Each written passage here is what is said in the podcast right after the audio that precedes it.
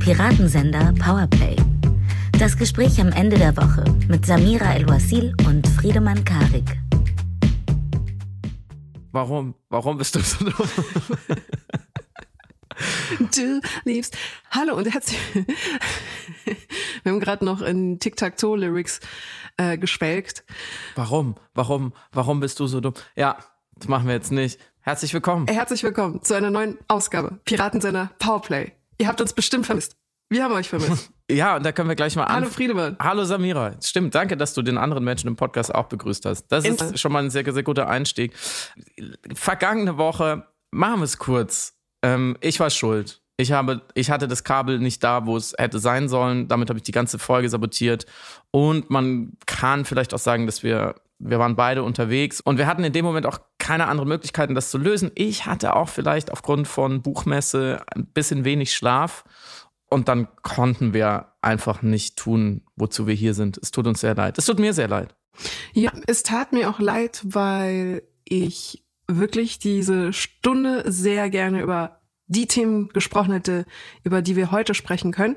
Aber dafür sind wir jetzt doppelt so agitiert, was das Ganze angeht, weil wir jetzt natürlich mit den ganzen Sachen, die wir seit naja, 14 Tagen gedanklich dann schwanger sind, mehr oder weniger, äh, nun hier raus können. Ich weiß nicht, warum ich diesen Satz gesagt habe. Egal, ich sage jetzt, worüber wir heute sprechen. Warum? Warum? Warum bist du so schwach? Woran hast du dich festgeklebt diese Woche, Samira? Meine erste, meine erste Frage. Und ähm, bevor du sie beantwortest, äh, können wir sagen, natürlich an diesem Podcast, in dem wir heute ausschließlich darüber reden wollen, wer wann welches Essen auf welche Kunstwerke geschüttet hat, wie man das findet ähm, und was das über den Diskurs insgesamt aussagt, was die Empirie dazu ist, wie sich unsere Meinung vielleicht auch äh, geändert haben. Wir haben ja vor zwei Wochen darüber gesprochen, unter welchen Umständen Gewalt gegen Dinge äh, erlaubt ist. Dann hat uns die Entwicklung sozusagen ein bisschen überholt. Überall fliegen Lebensmittel und natürlich auch, wie die Lage des Klimas insgesamt gerade steht. Und dann haben wir sogar noch eine Hörerfrage. War das korrekt? Ja. Ja, das ist absolut korrekt. Und schmeißen wir uns doch gleich in voller Farbe und Montur auf das Weltgeschehen. Ich mache es wie in einer guten Serie, ein kurzes Was ist zuvor geschehen. Unbedingt. Es ist so, am 14. Oktober warfen AktivistInnen der britischen NGO Just Stop Oil Tomatensuppe auf Van Gogh auf die Sonnenblumen in der National Gallery in London. Das Bild war durch eine Glasscheibe geschützt. Das ist sehr, sehr wichtig für alle Folgeüberlegungen, die wir jetzt gleich dazu haben werden. Dementsprechend ist dem Bild nichts passiert. Und bevor die Sicherheitsleute eingreifen konnten, haben sich die beiden Aktivistinnen äh, mit ihren Händen festgeklebt und riefen, wegen der explodierenden Gaspreise werden Millionen von britischen Familien in diesem Winter nicht einmal eine Dose Suppe warm machen können. Und nur durch Widerstand können wir aus dieser Krise herauskommen. Es ist an der Zeit aufzustehen und für das einzutreten, was richtig ist. Was ist wertvoller? Kunst oder Leben. Das Video der ganzen Performance, dieser ganzen Aktion wurde in sozialen Netzwerken verbreitet, millionenfach kommentiert. Medien haben sich dazu verhalten, PolitikerInnen haben sich dazu verhalten. Und dann gab es eine Folgeaktion. Am Wochenende haben zwei Aktivistinnen der Gruppe Letzte Generation im Potsdamer Museum Barberini Kartoffelbrei auf, das, äh, auf ein Gemälde von Claude Monet geworfen, welches ebenfalls durch eine Glasscheibe geschützt war. Wobei gestern wiederum in der SZ die Restauratorin Felicitas Klein gesagt hat, dass die AktivistInnen gar nicht wissen konnten, dass da ein schützender Filz verhindern konnte, dass dieses Bild in Mitleidenschaft gezogen wird. Darüber werden wir auch gleich noch sprechen. Das ist aber natürlich nicht die erste, äh, beziehungsweise die Folgeaktion, die stattgefunden hat mit dieser Form von Protest, sondern wir hatten schon im Mai die Mona Lisa, die mit einer Torte beworfen ist. Wir hatten Anfang Juli AktivistInnen von Just Stop Oil, die sich an die blühenden Pfirsichbäume von Van Gogh geklebt hatten in London. Wir hatten Ende Juli AktivistInnen von Ultima Generazione in den Uffizien in Florenz, die sich an Botticellis Primavera geklebt hatten. Und wir hatten am 9. Oktober zwei Mitglieder von Extinction Rebellion, die sich an äh, Picassos Massaker in Korea, einem Kriegsbild in Melbourne, fixiert hatten. Das nur um zu sagen, es gibt eine Art Protest. m, Trend vielleicht könnte man es irgendwie m, sehr m, nicht wirklich gut abbildend ausdrücken. Und vielleicht ist das eher der Höhepunkt äh, einer großen Protestserie, die diese Form hat, oder aber der Beginn. Das können wir auch gleich besprechen. Und um das Ganze abzuschließen, die Auseinandersetzung hatte verschiedene diskursive Wellen. Wir hatten als erstes die klassische Empörung, das Entsetzen, aber vor allem eine Verurteilung der Aktion verbunden aber mit einer expliziten Nichtverurteilung des Anlasses selbst, was für interessante Ambivalenzen in der Kommunikation und in der Kommentierung gesorgt hat. Also der Tenor war, Klimaschutz ist richtig und wichtig, aber das ist der falsche Weg, darauf hinzuweisen, dass der Klimaschutz richtig und wichtig ist. Und äh, dann noch eine weitere Umdrehung, die schaden dem Klimaschutz durch diese Aktion, beziehungsweise sie schaden den Bewegungen für den Klimaschutz durch diese Aktionen. Ein Faktor, der wichtig war, die ich eingangs schon erwähnt hatte, ist, es wurde am Anfang nicht verstanden, dass die Bilder unbeschädigt blieben, oder es wurde argumentativ weiter so getan, als wären sie beschädigt worden. Das heißt, der Furor entstand vor allem über eine potenzielle mögliche Zerstörung, die da zumindest angedeutet worden ist. Das heißt, man hat über eine Simulation einer Zerstörung diskutiert und debattiert und sich darüber aufgeregt. Und dann gab es verschiedene Formen des öffentlichen Blödfindens, verschiedene Argumente, um dieses öffentliche Blödfinden zu unterstützen. Und darüber wollten wir jetzt in der nächsten Stunde sprechen. Genau. Damit es nicht ganz so humorlos und äh, eiferhaft wird, haben wir gedacht, wir bringen die vielleicht auch unfreiwillig komischsten äh, Argumente, Verrenkungen äh, mit, die wir quasi auflisten und nach und nach abgehen, warum das äh, ein totales Eigentor ist. Es gibt natürlich auch gute Argumente gegen diese Protestform mm, und werden dann natürlich unsere Meinung, Erkenntnisse dazu mal austauschen, diskutieren. Vor zwei Wochen waren wir uns ja auch nicht so ganz einig. Bin gespannt, wie es heute ist. Ähm, mir ist immer ganz wichtig, eine gewisse Empirie bzw. Theorie damit auch einzubeziehen, äh, was mir enorm gefehlt hat in den letzten zwei Wochen. Also wir werden auch einmal schauen, was sagt denn die Forschung dazu? Es gibt Protestforschung, es gibt Wissenschaft, es gibt Erhebungen, es gibt natürlich auch die Geschichtswissenschaft, die sich historische Bewegungen anschaut. Ähm, und äh, ich glaube, wir werden einiges über den Klimadiskurs an sich lernen und eben dann auch nochmal fragen, wo steht denn insgesamt die Klimafrage gerade? Ich darf zu deiner Aufzählung gerade noch addieren, weil man es, glaube ich, als Kontrast ganz gut nutzen kann. Es gab auch andere Protestformen, die jetzt nicht im Museum stattgefunden haben. Mhm. Ah, ne, als erstes in, in den Niederlanden gab es auch ähm, so eine Protestform äh, mit einem Vermeer-Bild. Da haben sich auch zwei äh, Aktivistinnen, Aktivisten äh, festgeklebt und sich, glaube ich, selber mit Tomatensuppe diesmal übergossen, mhm. was so, so wie so Kunstblut wirken sollte. Also man variiert auch so ein bisschen international. Aber es gab auch eine Attacke in, in Großbritannien auf ein äh, großes Geschäft mit Luxusautos. Da wurde ganz viel orangene Farbe drauf gesprüht. Ähm, es gab eine Attacke auf eine BlackRock-Filiale, also von dem äh, großen Konzern, der auch sehr viel fossile Geschäfte macht. Äh, da haben AktivistInnen das, den Betrieb da gestört und Kohle auf Rolltreppen geschüttet äh, und, und da relativ laut protestiert. Zwei Aktivisten haben sich in London auf der Themse auf eine Brücke oben äh, festgekettet. Also es, es gab noch so ein paar andere Sachen, die man ja auch irgendwie vergleichen kann, ob man das jetzt besser oder schlechter findet. Und ich persönlich, weil du gerade den Diskurs schon angeschnitten hast und gesagt hast, es gab so Empörungswellen, da kann man natürlich nochmal differenzieren und sagen, es gibt natürlich immer das Lager der Klima, sagen wir mal, Klimawandelleugner oder so die Rechten oder die Konservativen, die sowieso mit einem progressiven Klimaschutz, mit Fridays for Future, mit dieser Bewegung, mit den Grünen nichts anfangen können. So über die, die sparen wir so ein bisschen aus heute in dieser Stunde, weil die mhm. sind, glaube ich, sekundär unser Thema vielleicht schon, was diese Proteste bewirken, aber wenn wir den Diskurs anschauen, natürlich Leute, die sagen, ja, das ist alles Quatsch, die sollen sich mal rasieren und arbeiten gehen. Ich glaube, mit denen ähm, müssen wir uns nicht so auseinandersetzen. Aber wenn du sagst, es gab so Empörungswellen, dann sprechen wir ja vor allem auch über unsere Milieus. Also dann sprechen mhm. wir vor allem über die Leute, die, wie du sagst, das Anliegen an sich ja unterstützen, aber die Protestform teilweise sehr stark ablehnen. Und ich dachte tatsächlich nach der Tomatensuppen Van Gogh Aktion in England, dass als dann der Kartoffelbrei auf den Monet flog in Potsdam, dass wir so ein bisschen cooler geworden werden, weil wir diesen Hebel, diese Bilder ja schon kannten. Und das war nicht so. Und deswegen haben Samira und ich gesagt, okay, wenn das so ein Reizthema ist, dann machen wir eine ganze Stunde dazu. weil uns auch aufgefallen ist, dass auch sehr kritischen Menschen, die ansonsten ähm, sehr gut zwischen eigenem Bauchgefühl und, und einer objektiven Bewertung unterscheiden können und wollen, hier sehr stark projiziert haben oder übertragen haben von ihrer Intuition, von ihrer Emotion, zu sagen, oh, da fliegen Lebensmittel auf Kunstwerke, es kann nicht sein, auf einen globalen Effekt. Und das ist, ähm, glaube ich, eine, auch eine Manifestation dieser These des Hyperobjektes, mit der wir immer wieder ankommen, wo wir sagen, was meint ihr damit eigentlich? Diese generelle krasse Überforderung mit dem Phänomen Klimaerwärmung, Klimakrise, Klimakatastrophe, mit diesem, wir stecken da alle irgendwie drin, wir kommen da nicht raus.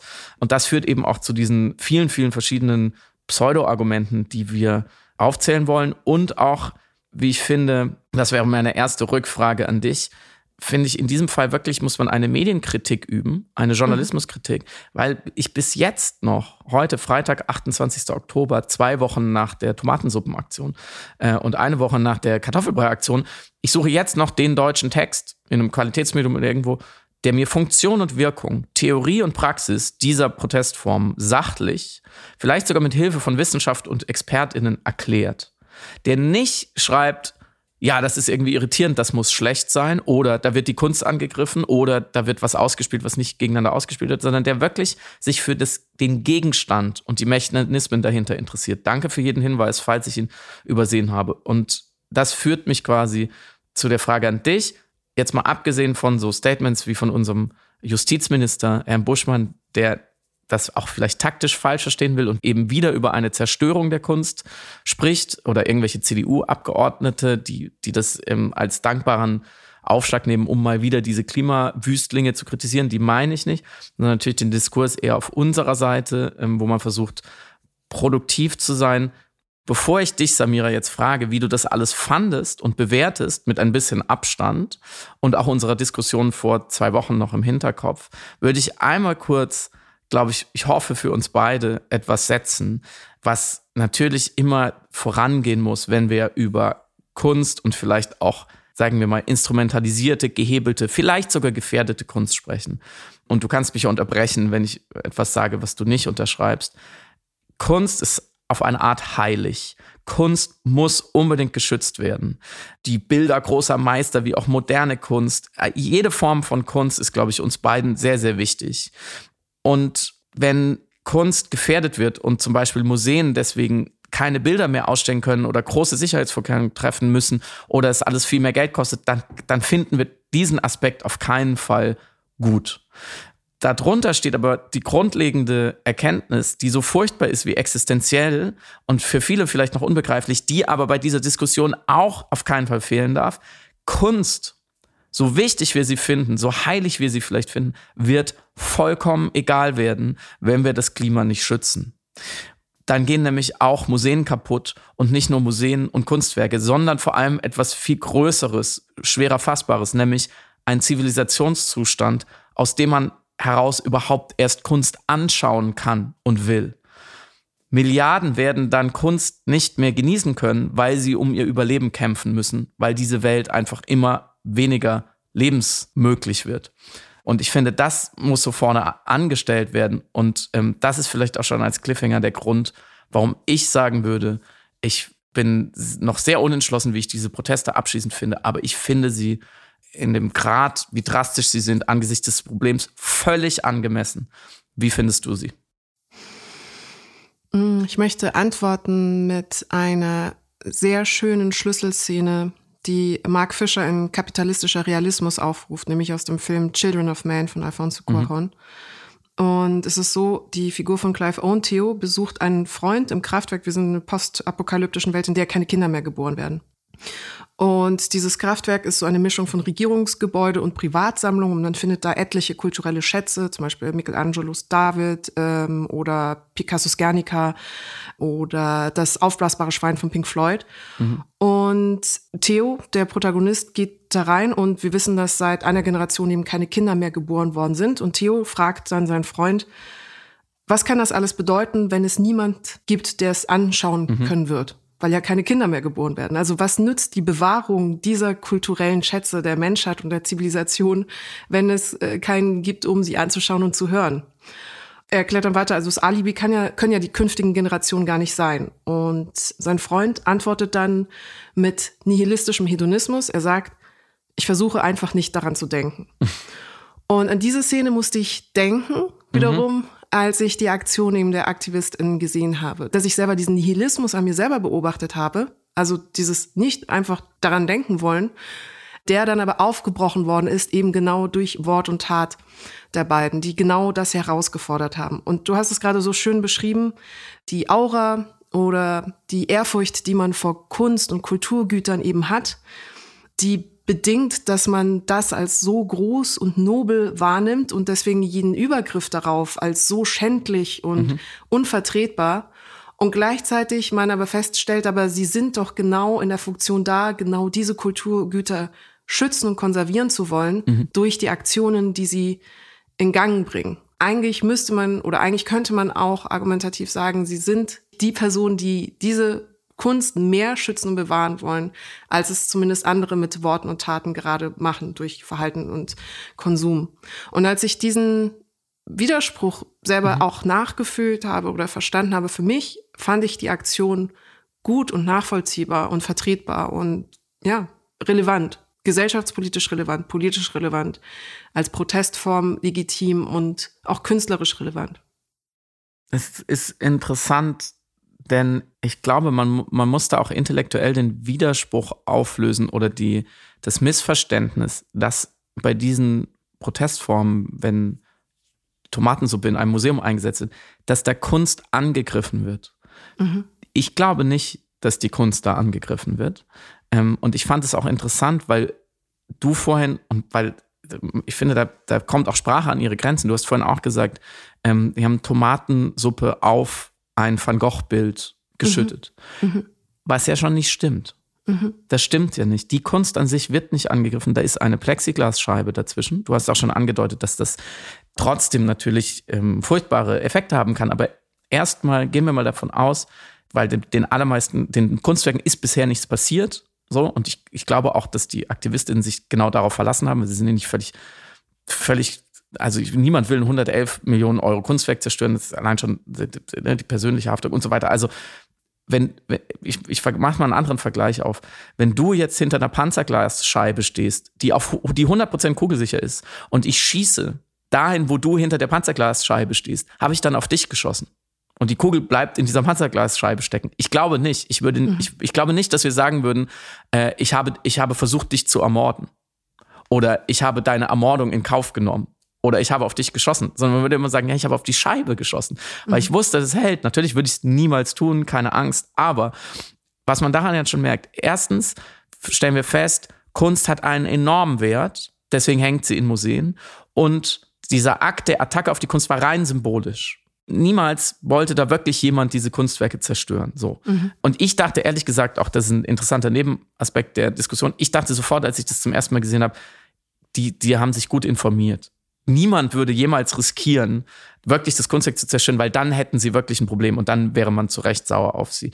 Sondern diese Protestform hebelt, und jetzt kann man sagen, geschickt oder sinister oder das ist trotzdem nicht gut oder das ist irgendwie, ähm, das ist irgendwie zynisch. Aber was man ja erstmal ganz kühl beschreiben kann in der Me im Mechanismus dieses Protestes, sie hebelt unsere Empörung über einen symbolischen Akt der Zerstörung, nicht mhm. über den Akt der Zerstörung wirklich.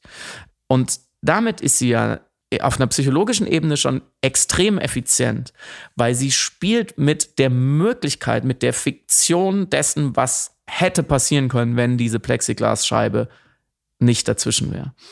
Und sie ist natürlich auch aufmerksamkeitsökonomisch und ökonomisch sehr effizient, weil eben mit sehr wenig Aufwand, ohne dass wirklich Schaden entsteht, extrem viel passiert, wie du es ja auch schon beschrieben hast. Und ich finde, auf der anderen Seite, die Leute gerade aus der Kunstszene, die sich dann dazu verhalten und, und sehr aufgestachelt sind, die, die gehen der Protestform am allermeisten auf den Leim. Also die mhm. werden am allermeisten ähm, gehebelt. Ähm, und ich, ich kann es an wenigen Beispielen klammern. Ähm, Kia Warland ist eine ähm, äh, Redakteurin der Süddeutschen Zeitung, eine renommierte Kunstkritikerin und die war bei ähm, dem wunderbaren äh, Podcast Lakonisch Elegant äh, zu Gast in einem Streitgespräch mit einer Historikerin. Und sie sagt wörtlich, die Bilder würden hier für etwas bestraft, für das sie überhaupt nichts können. Mhm. Als ob das Bild eine Person wäre. Ja, sie, sie humanisiert, sie kann gesagt, anthropomorphisiert, sie personifiziert dieses Bild und setzt das Bild als Protagonist einer Geschichte ein, bei der die Aktivistinnen die Antagonisten sind, weil die bestraften dieses Bild und auch noch ungerechterweise, weil natürlich kein Bild kann etwas für äh, die Klimakatastrophe. So, merkst du, worauf ich hinaus will? Absolut. Ähm, und, und gleichzeitig fordert sie, dass, dass die, diese Aktivisten sich doch bitte eher mit dieser Natur und auch mit der dargestellten, mit dem Symbol der Natur solidarisieren sollten. Im Endeffekt fordert sie, dass Menschen nicht die Natur schützen sollten, sondern das Kunstwerk der Natur. Mhm. Und sie, sie zitiert einen Museumsdirektor, der in einem Deutschlandfunkbeitrag diese Woche gesagt hat, das geht nicht, Kunst ist tabu, Kunst ist wie Kinder. Wir dürfen auf gar keinen Fall, wenn wir die Kunst angreifen, dann greifen wir etwas Schutzloses, etwas Heiliges, etwas Vulnerables, sagt man auch seit Corona, an, was wir schützen sollten wie, wie Kinder, weil es so wichtig ist. Und gleichzeitig merken diese Leute nicht, dass ja die Klimakatastrophe, der ultimative Angriff auf unsere Kinder ist, mhm. weil wir die mhm. Zukunft nicht nur für eine Generation, zwei Generationen, drei Generationen, sondern für alle Kinder, die ab heute jemals geboren werden, für Milliarden und Abermilliarden Menschenkinder gefährden und sie mhm. unter Umständen, wenn es so weitergeht, in einer drei, vier Grad Welt wirklich in eine Hölle entlassen, auf, an ganz vielen Teilen dieser Welt. Und weiter sagt Kia Warland, dann kommt das Argument, ja, Aktivistinnen ketten sich auch an, an Fußballtore. Die Kunst hat ja gar kein so Alleinstellungsmerkmal. Dann sagt sie, aber ein Kunstwerk ist kein Fußballtor. Das ist nicht dasselbe. Es ist eben was anderes, was Heiliges, was ich vorhin gesagt habe. Und auch da geht sie dieser Protestform äh, sehr effizient auf den Leim, die ja die Arroganz oder die Anmaßung genau auch zeigen will, wie du auch schon gesagt hast, dass ein, ein großer, ein Bild eines großen Meisters ist, strahlt über alles. Das ist das mhm. Allerwichtigste, was wir, was wir an Zivilisationsschatz sozusagen haben. Ich würde sagen, ein Fußballtor ist für sehr viele Menschen genau das, was ein Van Gogh ist für, für uns. Für mich ist sogar ein Fußballtor auch sehr wichtig. Ist nicht so wichtig wie ein Van Gogh-Bild, aber es kann sehr, sehr, sehr, sehr wichtig sein. Ein Fußballtor im richtigen Moment von einem Ball passiert, kann auf der Welt Milliarden in Ekstase versetzen. So. Das gegeneinander auszuspielen, ist eigentlich ein großer Widerspruch dessen, dass wir ja, dass wir ja alle wissen, was zu schützen ist. Und das zeigt, es ist eben immer diskutabel, was wichtiger ist. Ein, ein Van Gogh oder ein Monet ist etwas, was wir im Zuge unserer zivilisatorischen Entwicklung, wie ich es vorhin, vorhin gesagt habe, eine Bedeutung gegeben haben, weil wir empfindsam sind, weil wir spielerisch sind, weil wir auf eine, eine Blumenwiese schauen, die gemalt ist und wir empfinden das, was wir auf eine echte Blumenwiese schauen können. Man könnte sagen, wir sind erzählende Affen. Das gilt es natürlich zu bewahren. Aber wie sind wir so weit gekommen, dass wir Museen haben? Haben und diese Kunstschätze mit, auch mit Kapitalismus. So, vor 400 Jahren gab es keine Museen, wo diese Bilder einfach rumhängen. Vor 1000 Jahren auch nicht. Heute gibt es sie, weil wir unfassbar reich geworden sind. Wir können uns das leisten. Dieser Kapitalismus in seinen Auswüchsen zerstört aber gerade genau die Grundlage all dessen. Und alles das, finde ich, macht uns diese Aktion eigentlich klar, wenn man genau hinschaut. Und deswegen, glaube ich, ist sie sehr mächtig. Es ist auch nicht von ungefähr, dass dieser symbolische Raum genutzt wird, weil was sind Museen? Museen sind ja Aufbewahrungsorte, Orte mhm. des Konservierens und des Konservierens einer Allmende für alle. Wir hatten es in den PPP, in den Premium-Folgen ja schon angedeutet. Es ist ja auch ein Kampf äh, oder ein Konflikt, besser gesagt, der hier diskursiv verhandelt wird zwischen einer Allmende der Kunst, also mhm. Kunst, die den Menschen gehört, und der Allmende der Umwelt, also eine Umwelt, die den Menschen gehört. Und die gegen, hier gegeneinander ausgespielt werden, dass gesagt wird, man darf aber die Allmende der Kunst angeblich eben vermeintlich nicht angreifen, um auf die Tragik der Allmende der Umwelt hinzuweisen. Und das Museum ist genau der Ort, in dem diese Kunst ja einer breiten Bevölkerung öffentlich gemacht wird und gleichzeitig enthält das Museum als Kulisse und als Botschaft, wir bewahren hier etwas. Wir haben hier einen Ort der Erhaltung und dort darauf hinzuweisen, dass wir aber uns um die Erhaltung der Naturräume offensichtlich nicht genügend kümmern, ist natürlich von großer emblematischer Bedeutsamkeit. Deswegen, warum nicht dann besonders dort? Und weil du gerade auch eben die äh, Kunsthistorikerin zitiert hast, die das Ganze mit dem Wort heilig oder eine Heiligkeit betitelt. Vielleicht sind diese Aktionen auch eine gute Möglichkeit zu unterscheiden zwischen Bildersturm und Vandalismus im Allgemeinen, mhm. weil beides auf diese Aktion eigentlich definitorisch nicht zutrifft. Also man muss zwischen Handlungsweisen gegen Kunstwerke unterscheiden. Es gibt die, den Bildersturm und den klassischen Vandalismus. Das ist ein Konzept aus der französischen Revolution. Es wurde als Wort äh, 1794 von Abbé Grégoire erfunden, um das zu kritisieren, was die eben mhm. vermeintlichen Vandalen dort machen, als sie um die Kunst zu demokratisieren und die Kunst der breiten Bevölkerung verfügbar zu machen, eben auch Vandalismus betrieben haben gegen Privatsammlungen und gegen den Klerus und gegen den Adel. Das war ihre Form des kunstbezogenen Protests sozusagen. Und der Bildersturm ist etwas, das ein Kunstwerk normalerweise, oder der Ikonoklasmus sagt man, ist ein, äh, etwas, das ein Kunstwerk denotiert. Das heißt, ein Ikonoklast wird beispielsweise ein Bild zerstören, das Jesus darstellt, weil Jesus Teil von diesem Bild ist. Mhm. Es geht darum, eben das Bild mit Jesus zu zerstören, weil Jesus drin zu sehen ist. Im Gegensatz dazu ist beim Vandalismus die Konnotation des Kunstwerks das Ziel. Also das Bild wird wegen seines finanziellen Wertes beispielsweise zerstört, weil es an Macht erinnert, mhm. weil es an Privilegien erinnert oder weil es vielen, vielen Menschen gefällt und deswegen eine Wirkung darstellt, es zu zerstören. Und beides, du hast es ja schon gesagt, trifft eben auf genau diese Aktion nicht zu, weil es nicht gegen das Bild gerichtet ist und auch nicht gegen den Wert des Bildes oder wofür es an sich steht, sondern die Aktion ist eine Form des Protests, der nicht gegen die Kunst gerichtet ist. Im Gegenteil. Und das ist, glaube ich, ein diskursiver Kategorienfehler, der aber bequem ist einzunehmen, um es dann natürlich kritisieren zu können, weil wir uns dann auch intuitiv und reflexhaft und zu Recht ja eben auf die Seite der Kunst stellen. Ja. Du tangierst jetzt schon genau diese strategischen Hintergründe der Aktion die, glaube ich, völlig unterschätzt werden, aber dazu später, weil dazu braucht man, glaube ich, ein bisschen noch mehr Empirie und Theorie, weil ich glaube, diese, diese Organisationen wie Just Stop Oil oder ähm, letzte Generation die wissen sehr genau, was sie tun. Sie haben eine sehr klasse, klare These dahinter, kann man gut finden oder nicht. Aber ich würde gerne ähm, noch was anderes von dir wissen. Ich habe es vorhin schon angedeutet, es gab andere Proteste, die, die Farbe auf äh, die, die Luxusauto-Filiale, ähm, das sonstige Festkleben auf Autobahnen, die Kohle bei BlackRock, was ja auch sehr viel kritisiert wurde an den, an den, ähm, an den Museumsaktionen, nenne ich sie jetzt mal äh, relativ ähm, wertfrei, um nicht wieder zu sagen, an den Attacken auf Kunst, dann tappe ich in meine eigene Falle, war die Frage, wie passgenau sind Aktion und Botschaft aufeinander abgestimmt. Weil du mhm. eben gesagt hast, die, das richtet sich ja gar nicht gegen die Kunst, aber natürlich, wenn man einen symbolischen Angriff auf die Kunst inszeniert, um zu sagen, fändet ihr, das fändet ihr, findet ihr gerade in der Fiktion so viel schlimmer als die reale Zerstörung, ähm, dann, dann muss man natürlich sich auch haftbar dafür machen, dass es viele Leute falsch verstehen. Und du hast vorhin schon gesagt, ja, viele Leute wollten vielleicht auch verstehen, dass da was zerstört wird, aber natürlich muss man ja erstmal anerkennen, bisschen vulgär empirisch, sehr viele Leute haben es eben so empfunden mhm. und haben es nicht als produktiv empfunden, beziehungsweise haben gesagt, es ist der, die, die falsche Stelle, wenn nicht der falsche Gegner. Deswegen wäre meine Frage an dich, wenn, wenn du dir jetzt dieses Panorama der, sagen wir mal, in der Forschung sagt man, antinormativeren Protestformen anschaust. Also Protestformen, die auf irgendeine Art Regeln brechen, wie zum Beispiel äh, eine Sachbeschädigung, ja, was ja auch die Museumsaktionen waren. Oder ähm, sie dringen in eine Filiale eines Konzerns. Das sind antinormative, man kann auch sagen, disruptive Protestformen, wie das auf der Autobahn ankleben. Wenn du dir dieses Panorama mal anschaust, was findest du davon besser als die Aktionen im Museum? Was schlechter? Was, was funktioniert für dich gut oder besser? Was würdest du sozusagen, wenn du jetzt etwas tun müsstest von diesen Protesten ähm, und sonst kommst du zehn Jahre ins Gefängnis, was würdest du machen?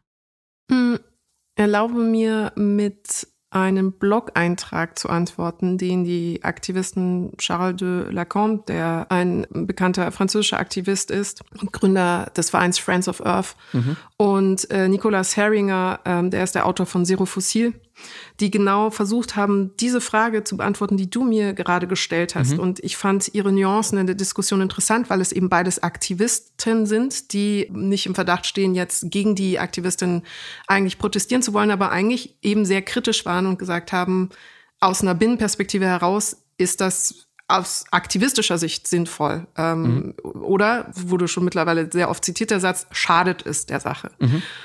Und ihrer Meinung nach ist die taktische Änderung zu bemerken. Und sie sind aber, machen sie auch klar, jetzt nicht hundertprozentige Fans davon, weil sie sich fragen, ob die Aktion nicht expliziter mit dem verknüpft werden sollte, mhm. was sie anprangern. Sie haben beispielsweise dann argumentiert, dass äh, man natürlich Unternehmen für fossile Brennstoffe blockieren sollte oder mhm. Kohleminen besetzen sollte. Sie zitieren ihre eigenen Aktivitäten. Was in der Natur der Sache liegt, dann vielleicht zu sagen, ja, ich habe es schon mal vorgemacht und es war irgendwie schlauer und besser, wo sie als Act-Up-Aktivisten in den 90er Jahren Kunstblut vor fossilen fossilen Energieunternehmen verteilt haben und das eben nicht im Museum, sondern in Büros von Big Pharma oder direkt vor den Verantwortlichen für Gesundheitspolitik. Und gleichzeitig erklären sie, dass man diese Aktionen, die die beiden Aktivistinnen geleistet haben in London, nicht losgelöst betrachten kann von ihrer Botschaft. Also es ist zum Beispiel eben nicht trivial oder komplett konzeptionslos, Suppe zu wählen, um die Tatsache anzuprangern, dass die Nahrungsmittelkrise eben so viele Menschen daran hindert, würdevoll essen zu können. Das heißt, das nur um auch meine Überlegungen ein bisschen zu spiegeln, dass äh, da so ein Versuch da ist, auf jeden Fall die Nuancen mit reinzudenken.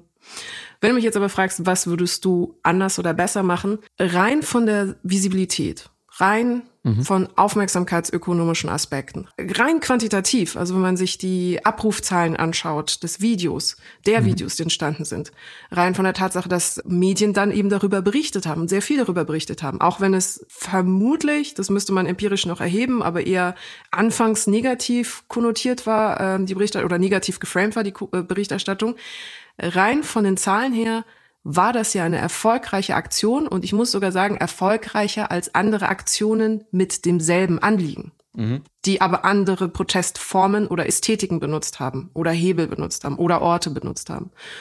Also ganz pragmatisch ist das, glaube ich, sehr richtig gemacht worden an der Stelle. Und vielleicht muss man noch erwähnen, es ist, du hast es auch schon gesagt, ja nicht wahllos oder willkürlich in der Wahl der Mittel gewesen, sondern sehr bedacht mit äh, einem profunden Wissen über Protestformen und ihrer Wirksamkeit, aber eben auch Protestreferenzen, die sie ja eben selber zitieren, die Just Sub mhm. Oil ja auch selber in ihrer Kommunikation ähm, evoziert hat. Mhm. Zu bemerken ist ja auch, dass WissenschaftlerInnen die Aktionen auf jeden Fall begrüßt haben. Also mhm. Peter Kalmus, Astrophysiker für äh, NASA tätig, fand die Aktion visionär und mhm. das vielleicht aus einer anderen Disziplin nochmal als Feedback oder als, ja, zumindest Einordnung fand ich auch bemerkenswert, dass klar, äh, Kunst- und äh, Kulturmenschen oder Menschen mit Kultur, Kunst- und Kulturbezug da nochmal anders drauf schauen, aber dass eben äh, WissenschaftlerInnen sagten, das ist erstmal gut gemacht, gut gemachte Protest. Wobei hier wird es genau interessant. Es gab auch gerade deutsche KlimawissenschaftlerInnen, die das nicht gut fanden. Mhm. Ähm, und die mit dem intuitiven, ich sage immer Bauchgefühlsargument, und das meine ich gar nicht abwertend, ähm, weil Intuition und Bauchgefühl ist völlig legitim an manchen Stellen. Grundlage unseres ganzen Podcasts. Absolut, auch ein Buch geschrieben. Ähm, daran ging und gesagt haben, das ist ein Eigentor, das ist kontraproduktiv, weil es irritiert mich so, das ist jetzt mein Ausdruck, es irritiert mich so, es wird auch viele andere Leute irritieren. Man sieht es ja auf Social Media auch. Ähm, es irritiert JournalistInnen, die dann irritierte Artikel schreiben. Es wird alle nur irritieren und es bringt die Sache nicht voran. Es, es schreckt eher ab. So, und ich finde es noch einfach nochmal wichtig, ähm, diese Prämissen, die da drin stecken und die Empirie, die wir dazu haben, nochmal miteinander sozusagen an einen Tisch zu bringen. Weil erstens steckt ja die Prämisse drin, für die Sache, also für Klimaschutz, müssen wir möglichst viele Leute davon positiv, produktiv überzeugen und dann ja was dann genau, dann wählen die richtig. Oder vielleicht gehen sie auch auf die Straße und dann, ähm, dann was? Ja, ja, dann üben wir Druck auf die Politik aus, dann haben wir Mehrheiten und dann schaffen wir was genau? Ah ja, wir schaffen es, den, den entfesselten extraktivistischen Kapitalismus, der daran schuld ist, irgendwie in eine andere Bahn zu lenken. So, das ist jetzt mal, ich, ich muss das so sozusagen so, so ratend ausformulieren, weil wenn jemand sagt, ja, das schadet der Sache, dann weiß man ja noch nicht genau, was mhm. er oder sie überhaupt denkt. Was ist denn, was ist denn die Sache und was ist die, die gut dafür? Also ich glaube, da wird auch schon sehr viel implizit einfach so vorausgesetzt, wie überhaupt Gesellschaft, Politik und Überzeugung funktioniert. Und da würde ich schon sagen, hm, ist das so?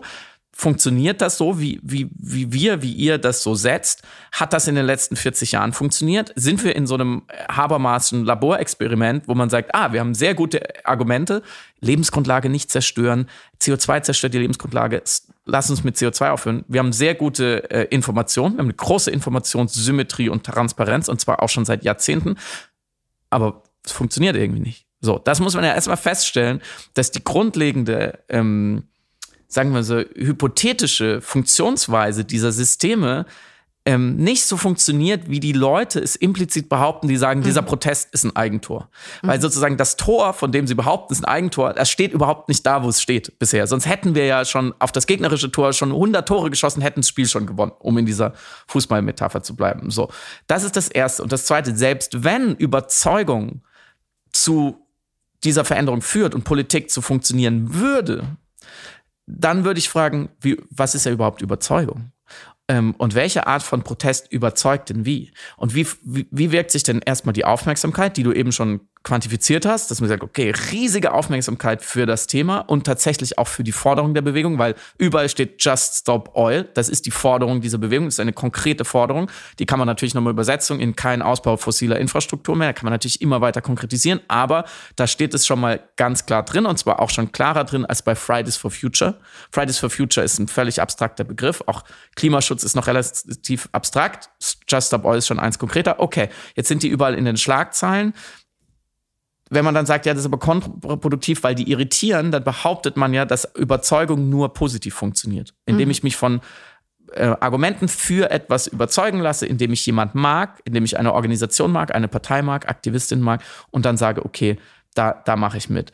Und das ist auf sowohl empirisch, aktuell als auch historisch, geschichtswissenschaftlich sehr fragwürdig. Ich sage nicht, dass das nicht stimmt, weil ich weiß auch nicht, was wirklich stimmt, weil wir viel zu wenig darüber wissen, wie Überzeugung, wie Einstellungs- und Verhaltensänderung eigentlich wirklich funktioniert. Aber alle Hinweise aus der Geschichte und der Empirie äh, die wir haben, sagen, ah, so einfach ist es nicht, beziehungsweise die radikalen Flanken, über die wir auch schon gesprochen haben, diese Vielzahl an Taktiken, diese vielen verschiedenen sozusagen Nadelstiche, die man setzen kann als Protestbewegung, die sind förderlich. Du hast die Suffragetten schon erwähnt, die die wirklich sehr gewalttätig waren gegen Gegenstände, nicht gegen Menschen, die auch sehr unbeliebt waren tatsächlich, die auch Sachen wirklich kaputt gemacht haben und wo die Forschung sich auch nicht einig ist, ob die dadurch jetzt die Sache vorangebracht haben, nämlich das Wahlrecht für Frauen, oder ob es eigentlich länger gedauert hat, weil einfach die, die überwiegende Mehrheit der Bevölkerung einfach diese Aktionen nicht gut fand.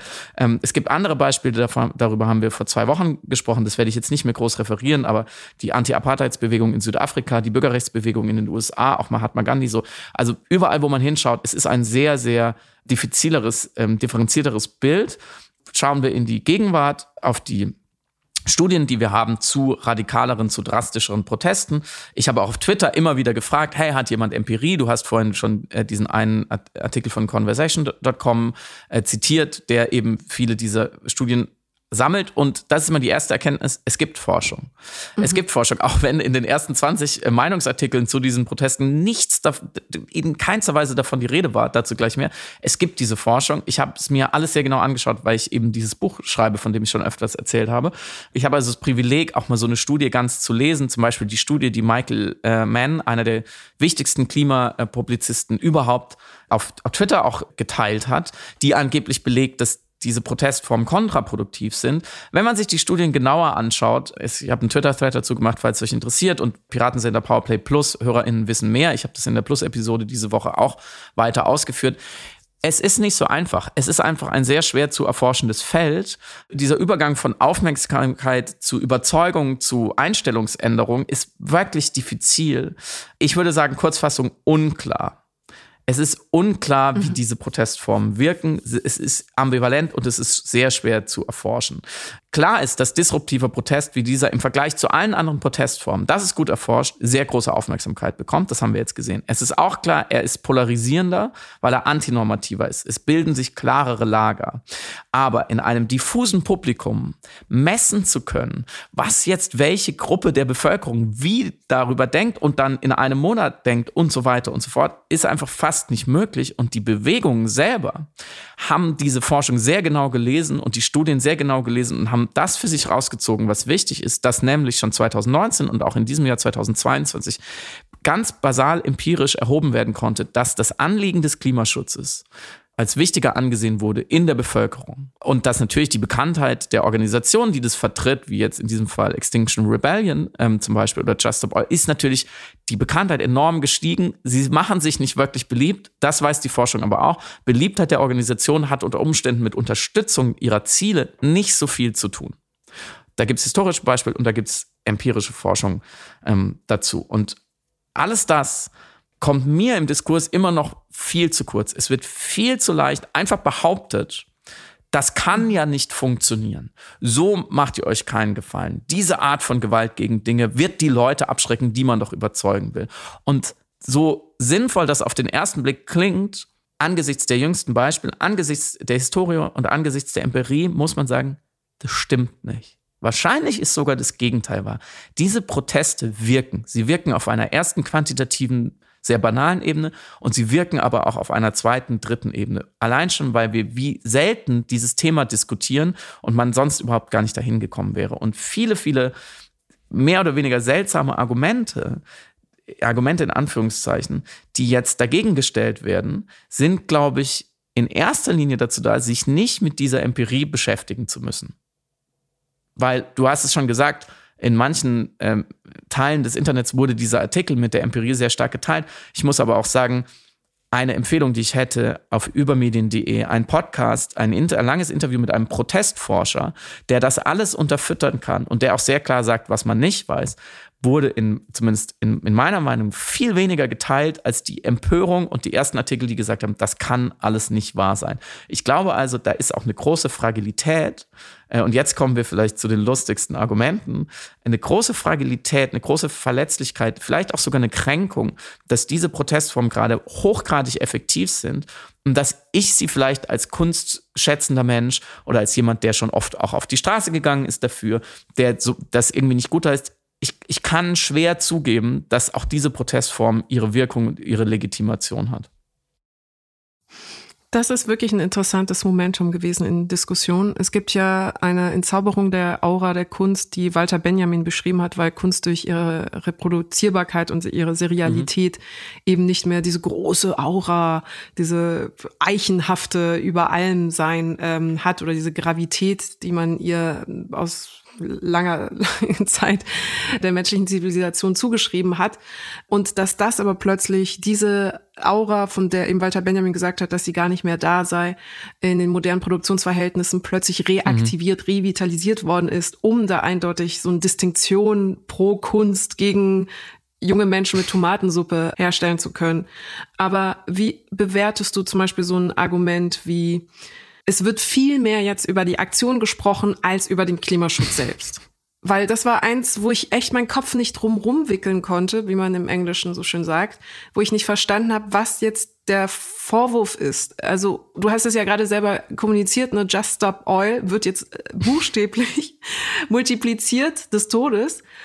Und der Vorwurf bleibt aber, ja, es wird halt nur über die Aktion mit den Just mhm. Stop Oil Aktivisten gesprochen und nicht über was sie wollen, aber wird es doch ja. gar nicht. Oder woher kommt, also das habe ich wirklich, das ist wirklich eines der Sachen, die mich am meisten umgetrieben ja. haben als Vorwurf und als Kritik, weil ich es wirklich ernst nehmen wollte, aber nicht, also wirklich kognitiv nicht verstehe. Wie, wo, woher glaubst du, kommt das aus äh, neben, ja, neben der Kränkung? Besonders, weil ja, bevor diese Aktionen diese Medienaufmerksamkeit bekommen haben, saßen ja alle zu Hause und haben äh, in fleißiger Kleinarbeit über die Klimakrise diskutiert und Lösungen gefunden und Briefe an ihre Abgeordneten gesprochen. Also es wird ja so getan, als würden die irgendwas ja kaputt machen und wegnehmen, was vorher total produktiv ist, was ja völliger Quatsch ist. Das meinte ich. Ne? Wir haben denn 40 Jahre Überzeugungsarbeit und Demonstrieren.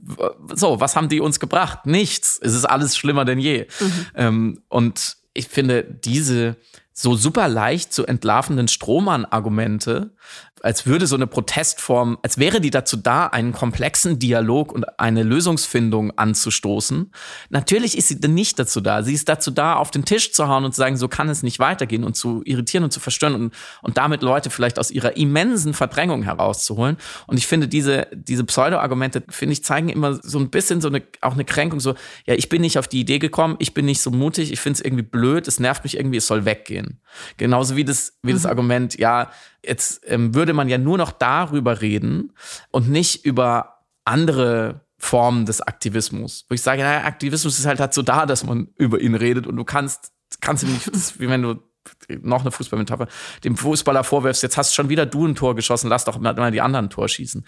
Naja, Hauptsache der Ball ist irgendwie im Tor. Genauso eines meiner Lieblingsargumente ist, das wären ja nur narzisstische, elitäre Bürgerkinder, äh, die sich, die da irgendwie sich produzieren wollen würden und die es irgendwie geil, mhm. damit in den Medien zu sein. Wo ich sage, ist halt auch schwer, Protest zu starten, wo nicht über die Leute geredet wird, die diesen Protest machen. Und wenn du dann auch noch mhm. deine Botschaft transportieren willst, was ja immer die große Forderung ist, ja, aber da muss die Botschaft rüberkommen. Das tun sie ja. Sie stellen sich dahin und machen ein Video, was dann nachher hundertfach, millionenfach geteilt wird und sprechen in die Kamera. Soll das ein Roboter machen? Also, worüber reden wir da? Was ist das für, für eine seltsame Psychologisierung, ähm, zu, zu sagen, ja, die, die wollen sich darüber nur produzieren? Das finde ich das langweiligste und dümmste Argument.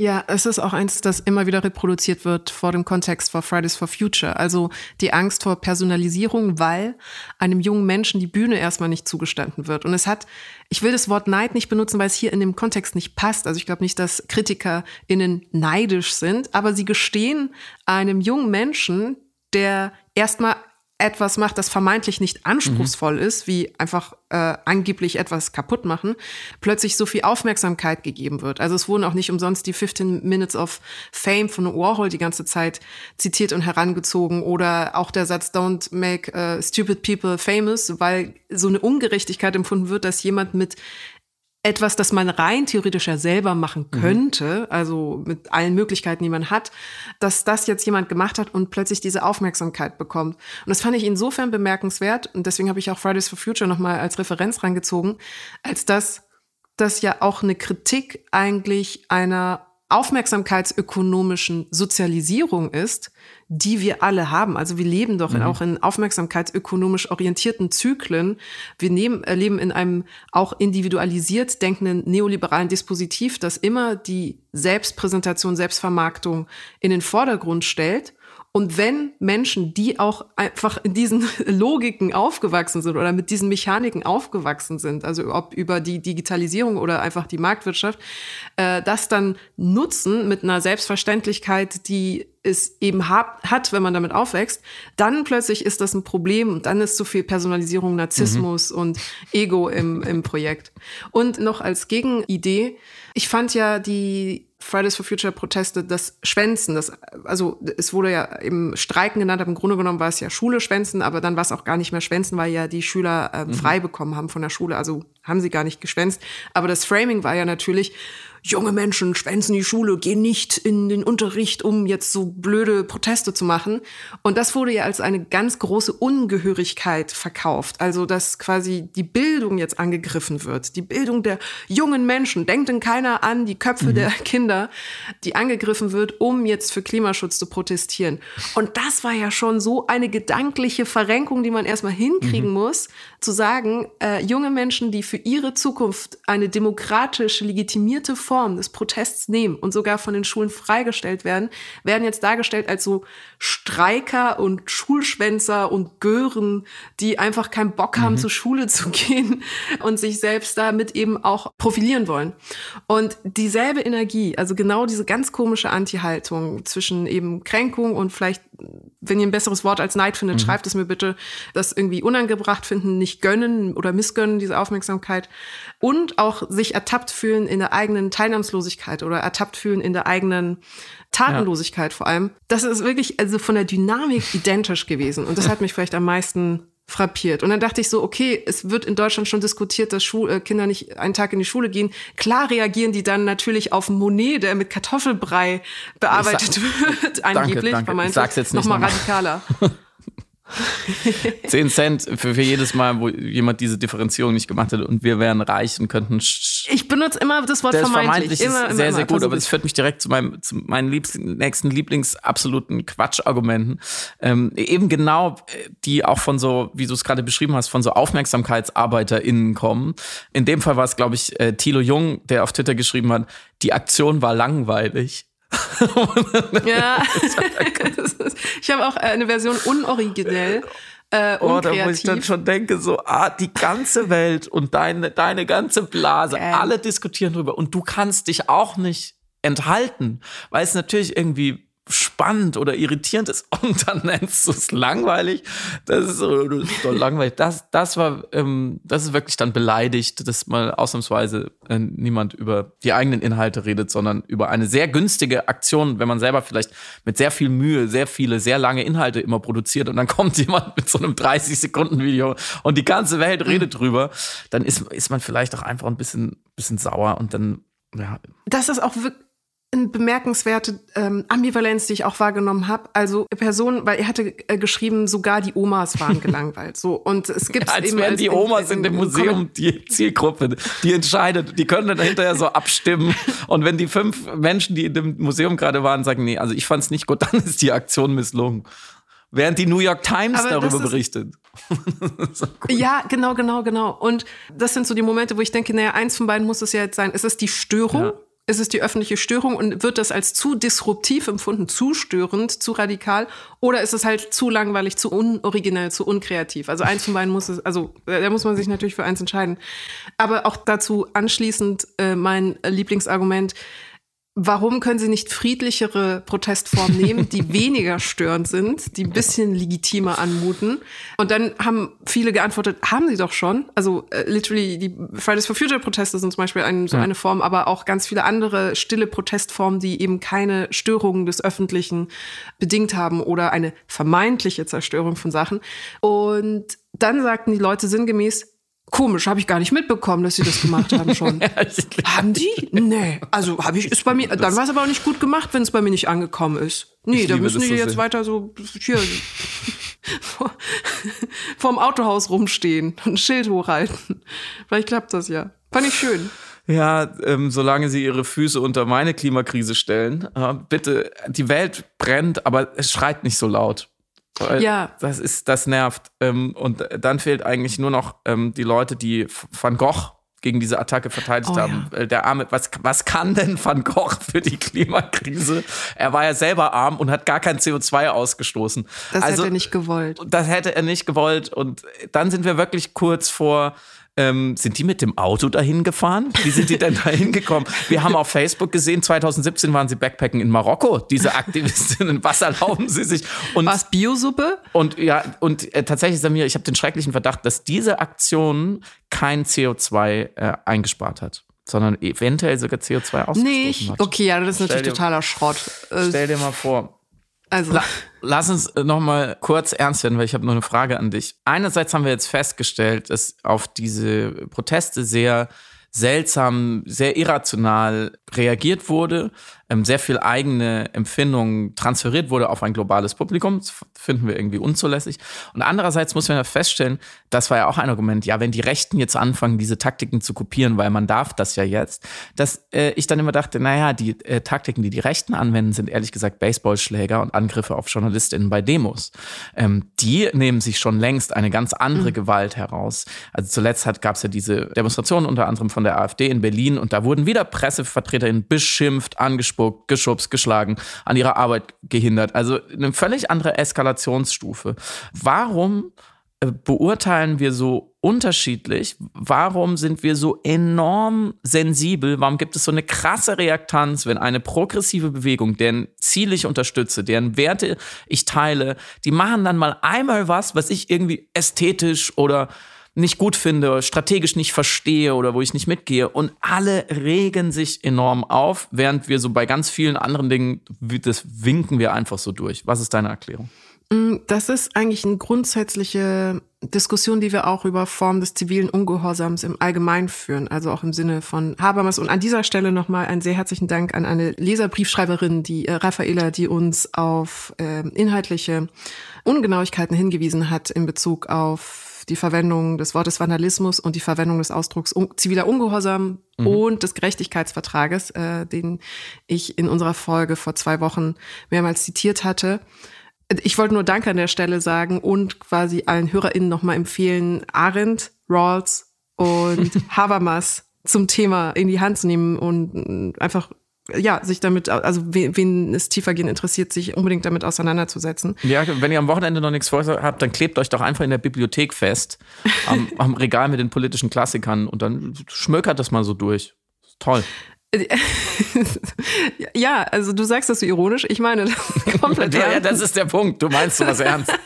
Das ist der Aber- Unterschied. Ob das nicht ein Eigentor ist, Samira, so viel Bildung? Naja, das hat er Äh. Aber dafür gebe ich jetzt eine kurze Definition des zivilen Ungehorsams nach Sylvie Olitro. Ähm, Die Autorin ist von La Désobéissance Civile und die eine Ökosoziologin ist, eine, ähm, die sich schon sehr lange mit militanten Protestformen im Namen der Ökologie auseinandergesetzt hat und gesagt hat, per Definition ist ein ziviler Ungehorsam eine gewaltfreie Aktion, die die öffentliche Meinung ansprechen will und das Ziel hat, eine Ungerechtigkeit oder das Gefühl, dass ein Gesetz ungerecht ist, anzuprangern.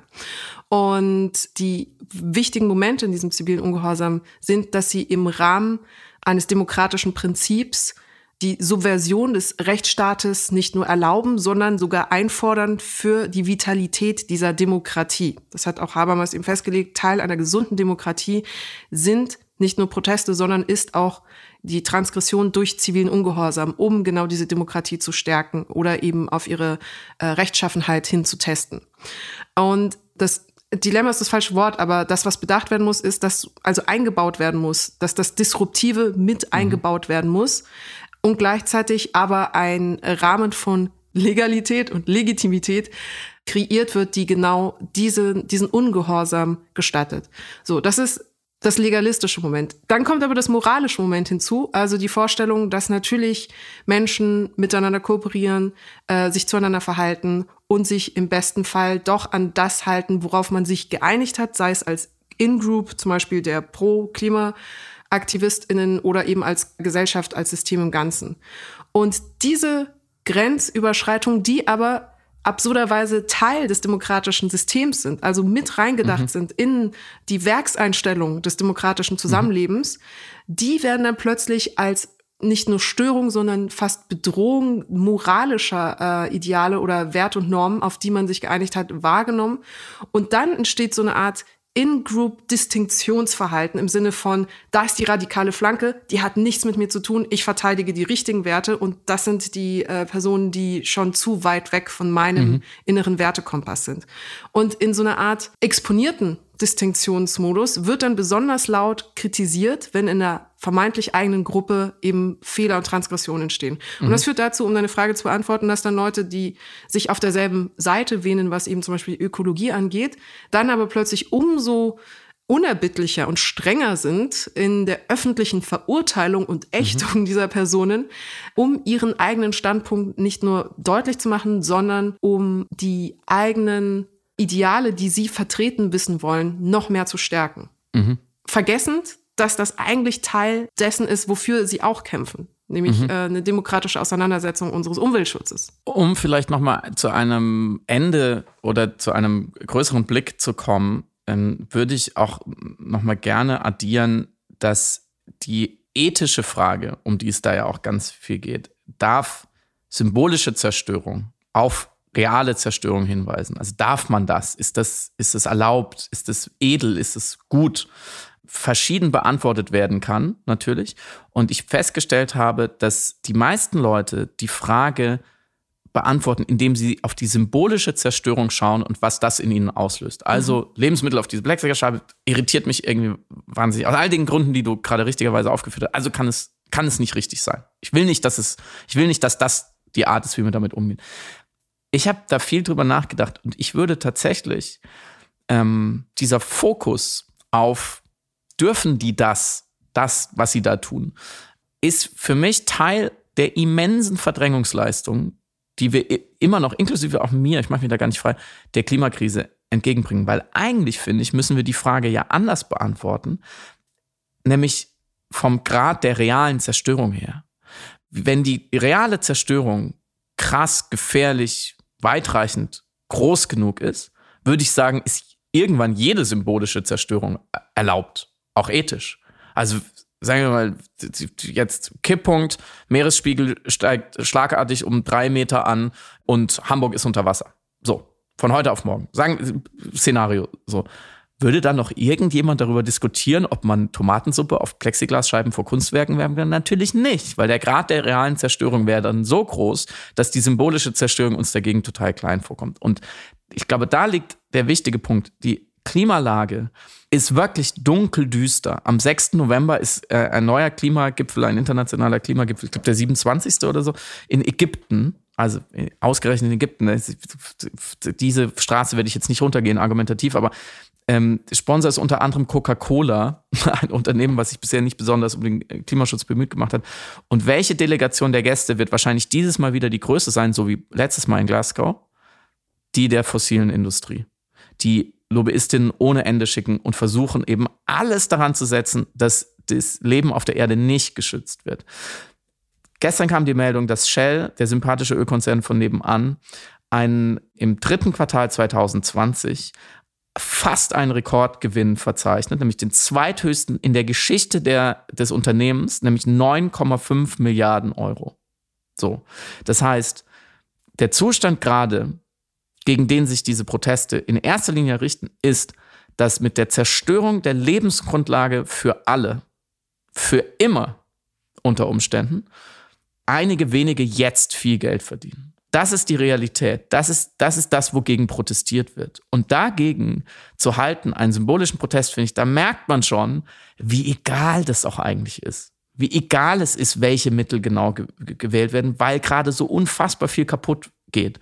Und wenn man das mal extrapoliert, also die Skala des Problems, der Grad der realen Zerstörung, der jetzt gerade passiert in jeder Sekunde, mal die Passivität unserer Systeme dagegen, ein System wie Politik, unsere Regierung, mal unser Öffentlichkeitssystem, also die, die Gelegenheiten, sich medienwirksam dagegen zu inszenieren, sich festzukleben oder harmlos Essen zu verschütten, ergibt ja, es muss ja eigentlich, es ist ja eigentlich ein Wunder, dass noch nicht mehr passiert für mhm. mich.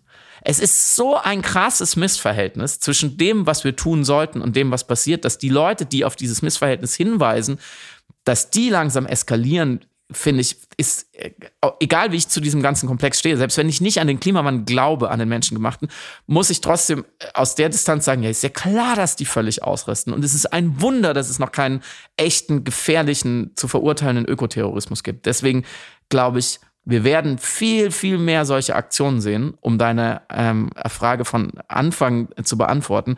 Ich weiß, wenn man sich näher mit diesen Bewegungen beschäftigt, die sind sehr strategisch aufgestellt. Die werden sehr genau beobachten, wie dieser Protest jetzt wahrgenommen wird, was Umfragen zeigen, wie der Diskurs sich entwickelt. Und ich glaube, sie werden weitermachen und sie werden sich weiter andere Dinge ausdenken, die vielleicht nicht ganz so langweilig sind wie eine Aktion, die weltweit besprochen wurde. Sie werden immer wieder neuralgische Punkte unseres, unserer Systeme finden, wo sie reinstechen können. Und deswegen habe ich am Anfang gesagt, ich finde diese Proteste in dem Sinne gut oder funktional. Ich glaube, es braucht noch viel mehr, weil ich möchte nicht, dass dieser Planet kaputt geht, damit einige wenige Leute sehr viel Geld verdienen. Und ich finde da die Wahl der Mittel ähm, lässt noch viel Spielraum zu, solange nichts endgültig kaputt geht. Und ich, ich freue mich eigentlich schon auf die nächsten Proteste. Ich würde sogar so weit gehen. Ja. Und um der Angst vielleicht vor der Eskalation zu Momenten eines Protests, wo es dann illegal oder illegitim wird oder ein echter Schaden entsteht, einzufangen, wobei wir uns einig sind, dass es auf jeden Fall mehr Proteste dieser Art geben wird, dieser Protest und diese Formen wurden mit so viel Bedachtheit und Bewusstsein über die auch ethischen Regeln drumherum gemacht. Mhm. Dass, glaube ich, diese Eskalation zu einem Moment, wo es eben antidemokratisch wird, gar nicht erreicht werden. Dafür sind diese Proteste einfach konzeptionell, inhaltlich, ethisch, aber auch in der Haltung zu bedacht, zu das bewusst. Ist super interessanter Punkt, Samira. Weil ein Argument von der Gegenseite, von sehr klugen Menschen auch war, Die von RAF. dort ist es nur noch ein, genau, RAF, von dort ist ja. es nur noch ein kleiner Schritt zu Gewalt äh, gegen Menschen. Genau. Und du sagst gerade, du, du belegst gerade das Gegenteil eigentlich. Genau, genau, genau. Darauf wollte ich nämlich hinaus, weil Personen könnten ja dann kritisieren, nach dem, was wir hier besprochen haben, ja, okay, aber dann, dann ist Next Step, äh, genau, Gewalt gegen Menschen. Und dieses Argument führen vor allem Menschen auch an, die mit der RAF aufgewachsen sind und das auch Teil ihres äh, historischen oder ihres gesellschaftspolitischen Archivs ist. Und deswegen die Angst davor keine absurde oder unberechtigte ist, beziehungsweise die Kritik oder die Befürchtung, dass das eintreten könnte, keine unberechtigte Geschichte ist. Es gab einfach Gewalt gegen Menschen von linker Seite in der deutschen Geschichte. Und das ist, glaube ich, ein historischer Referenzpunkt, den man auch nicht äh, wegwischen darf. Aber wenn wir uns die Proteste jetzt anschauen in der Form, wie sie ausgeführt werden, also mit allen historischen Referenzen, demokratietheoretischen Referenzen, ob eben Mary Richardson, die Suffragette oder andere äh, Theorieformen des Protests damit reinspielen, und natürlich das, was sie verteidigen, nämlich die Bewahrung der Erde und der Umwelt, mhm. ähm, dann ist qua Definition dieser, dieses Forms des Protests ausgeschlossen, dass diese Grenze jemals überschritten werden würde, mhm. weil es darum nicht geht. Es geht um Ökologie. Mhm. Interessant. Und ein letzter Aspekt zum Gegensatzpaar, das oftmals aufgemacht worden ist, Kunst versus Politik oder Kunst versus Aktivismus auch hier an der Stelle ein Zitat von der eben erwähnten Mary Richardson, das ich sehr schön fand in der Vorstellung und die, glaube ich, auch Teil hm, vielleicht der Protestüberlegung ist, nämlich die Aussage, dass Gerechtigkeit ein Element der Schönheit ist, das noch schöner ist als die Farben oder die Muster auf einer Leinwand. Mhm. Und das ist vielleicht, was man sich am meisten vergegenwärtigen muss. Es ist auch eine Gerechtigkeitsbewegung. Also mhm. es ist natürlich eine, in der Ökologie eine Gerechtigkeitsbewegung, die das als schönsten Wert, als schönste Kunst der Menschheit im Grunde genommen nicht nur verteidigen, sondern bewahren möchte mit genau dieser Aktion, mit diesem Aktivismus, mit diesem Protest, den sie leisten. Mhm. Und das führt uns vielleicht mhm. zu der Frage der Woche. Ja, wir haben einen ganz besonderen Menschen heute, der uns eine Frage gestellt hat, nämlich Martin Martin Schlesinger der in seiner wichtigsten Funktion natürlich ähm, deine symbiotische zweite Hälfte ist. ich, ich, ich, glaube ja immer noch, ihr teilt euch drei Gehirne. Ähm, eigentlich kann man es nicht so genau unterscheiden. Er hat uns sehr geholfen beim Buch. Er ist ein guter, guter Freund ähm, und er hat eine Frage. Hallo Samira, hallo Friedemann. Willkommen zu einer neuen Frage für den Piratensender Powerplay. Und zwar habe ich vor einiger Zeit meine Eltern besucht und da gibt's sie noch, den alltäglichen klassischen Fernsehabend. Und es war Sonntag und natürlich lief der Tatort, genauer gesagt ein Stuttgarter Tatort mit dem Titel Der Mörder in mir. Eine Folge, in der es um Fahrerflucht geht und in der kurz gesagt ein Familienvater aus Versehen jemanden überfährt und flieht. Und über den gesamten Film hinweg kommt er der Polizei davon und er kann Beweise vernichten und andere Personen schweigen für ihn. Und am Ende der ganzen Geschichte steht in einem finalen Verhör die Frage im Raum, ob man diesen Familienvater einsperren sollte. Ob durch die Aufklärung des Falls also sein Leben und seine Familie wirklich zerstört werden sollten, was dem Toten allerdings nicht viel helfen würde. Der Fall wird tatsächlich nicht gelöst, er bleibt offen und die Zuschauer werden mit dieser Gewissensfrage alleingelassen. So, unabhängig davon, ob das hier gut gemacht und inszeniert wurde, zu meiner Überraschung stellte mir mein Vater plötzlich die Frage, glaubst du, so ein Film kann die Welt verändern? Kann so ein Tatort die Menschen wirklich zum Nachdenken anregen und etwas bewirken? Und ich war überrascht, weil ich diese Frage zum einen nicht von meinem Vater erwartet hätte, zum anderen noch weniger im Falle eines Tatorts. Denn diese Frage ist ja eine, mit der ihr euch auch in eurem Buch Erzählende Affen beschäftigt. Inwiefern benötigen wir neue Geschichten, Erzählungen, Narrative, damit sich diese Welt wandelt und Menschen ihr Verhalten ändern? Und daher möchte ich diese Frage meines Vaters an euch weitergeben. Können Filme die Welt verändern? Ich würde dir, Samira, als äh, ausgewiesene Cineastin dieses Podcasts ähm, die Antwort zuerst überlassen. Was glaubst du? Also es gibt tatsächlich in der Mediengeschichte und in der Filmgeschichte oder in der Auseinandersetzung mit der Filmgeschichte Überlegungen darüber, welche sozialpolitischen oder gesellschaftspolitischen Verzeihung Wirkungen äh, Filme auf die Gesellschaft mhm. haben. Und daher sind auch tatsächlich so zum Beispiel Arbeiterfilme entstanden oder in den 60er Jahren das Cinema Nuovo oder das neorealistische italienische Kino, was eben vor allem das Schicksal von Arbeitern in den Mittelpunkt gesetzt hat, um ein Klassenbewusstsein durch das Medium, ein Klassenbewusstsein durch das Filmschauen zu generieren.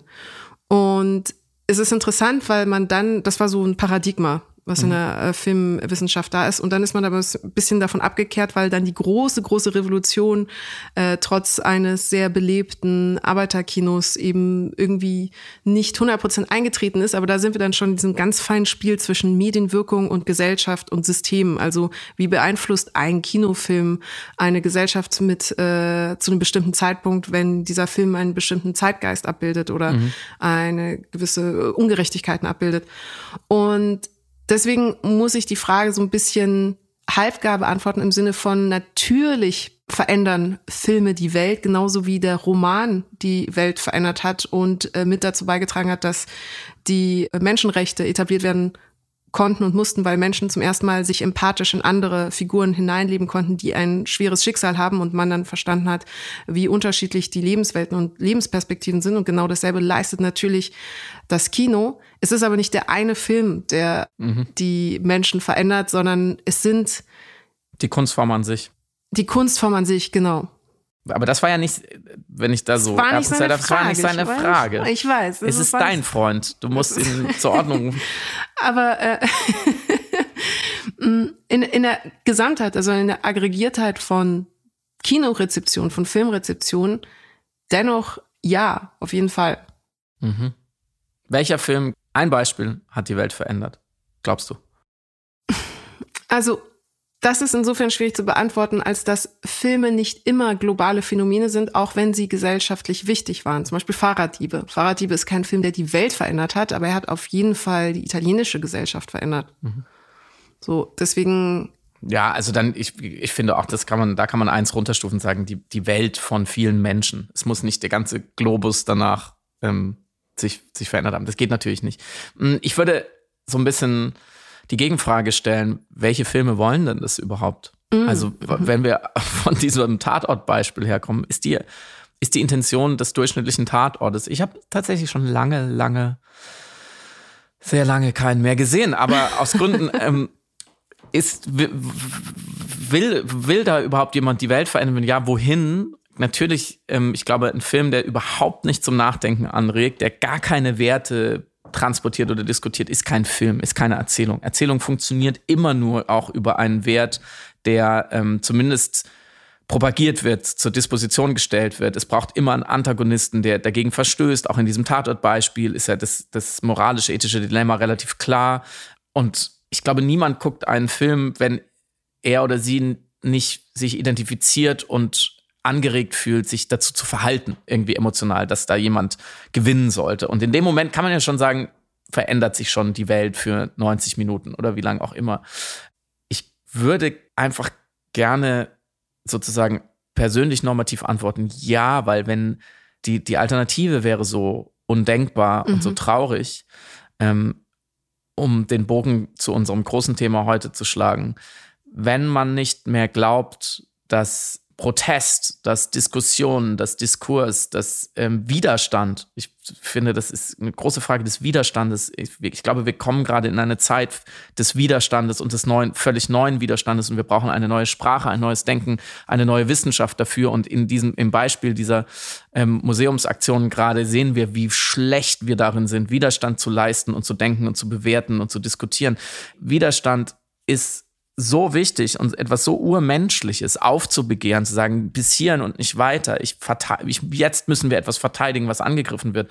Und Kunst hat, glaube ich, ihre größten Momente immer da gehabt, wo sie im Widerstand war, mhm. wo sie in Opposition gegangen ist, wo sie gesagt hat, mit diesen fragilen, verletzlichen, aber doch so mächtigen Mitteln der Kunst und der Kultur arbeiten wir gegen etwas, arbeiten wir gegen die Zerstörung, gegen das Böse, gegen das Plattmachende, gegen das Vereinfachende, äh, gegen das Faschistische, wie auch immer.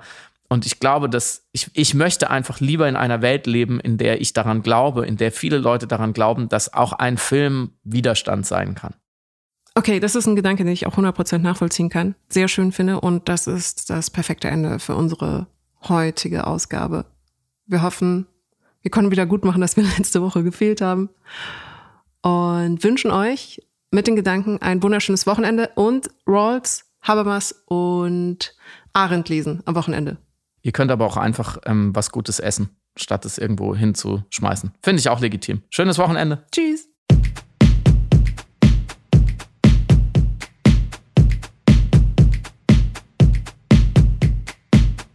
Du hörst Piratensender Powerplay. Das Gespräch am Ende der Woche mit Samira El-Wasil und Friedemann Karik. Piratensender Powerplay ist eine Produktion von Stereotype Media in Kooperation mit Yam Yam, der unsichtbaren Tupperbox für den diskreten Foodie. Du möchtest Yam Yam zwei Wochen lang kostenlos testen? Abonniere diesen Podcast überall und gewinne gutes Korma. Bon Appetit!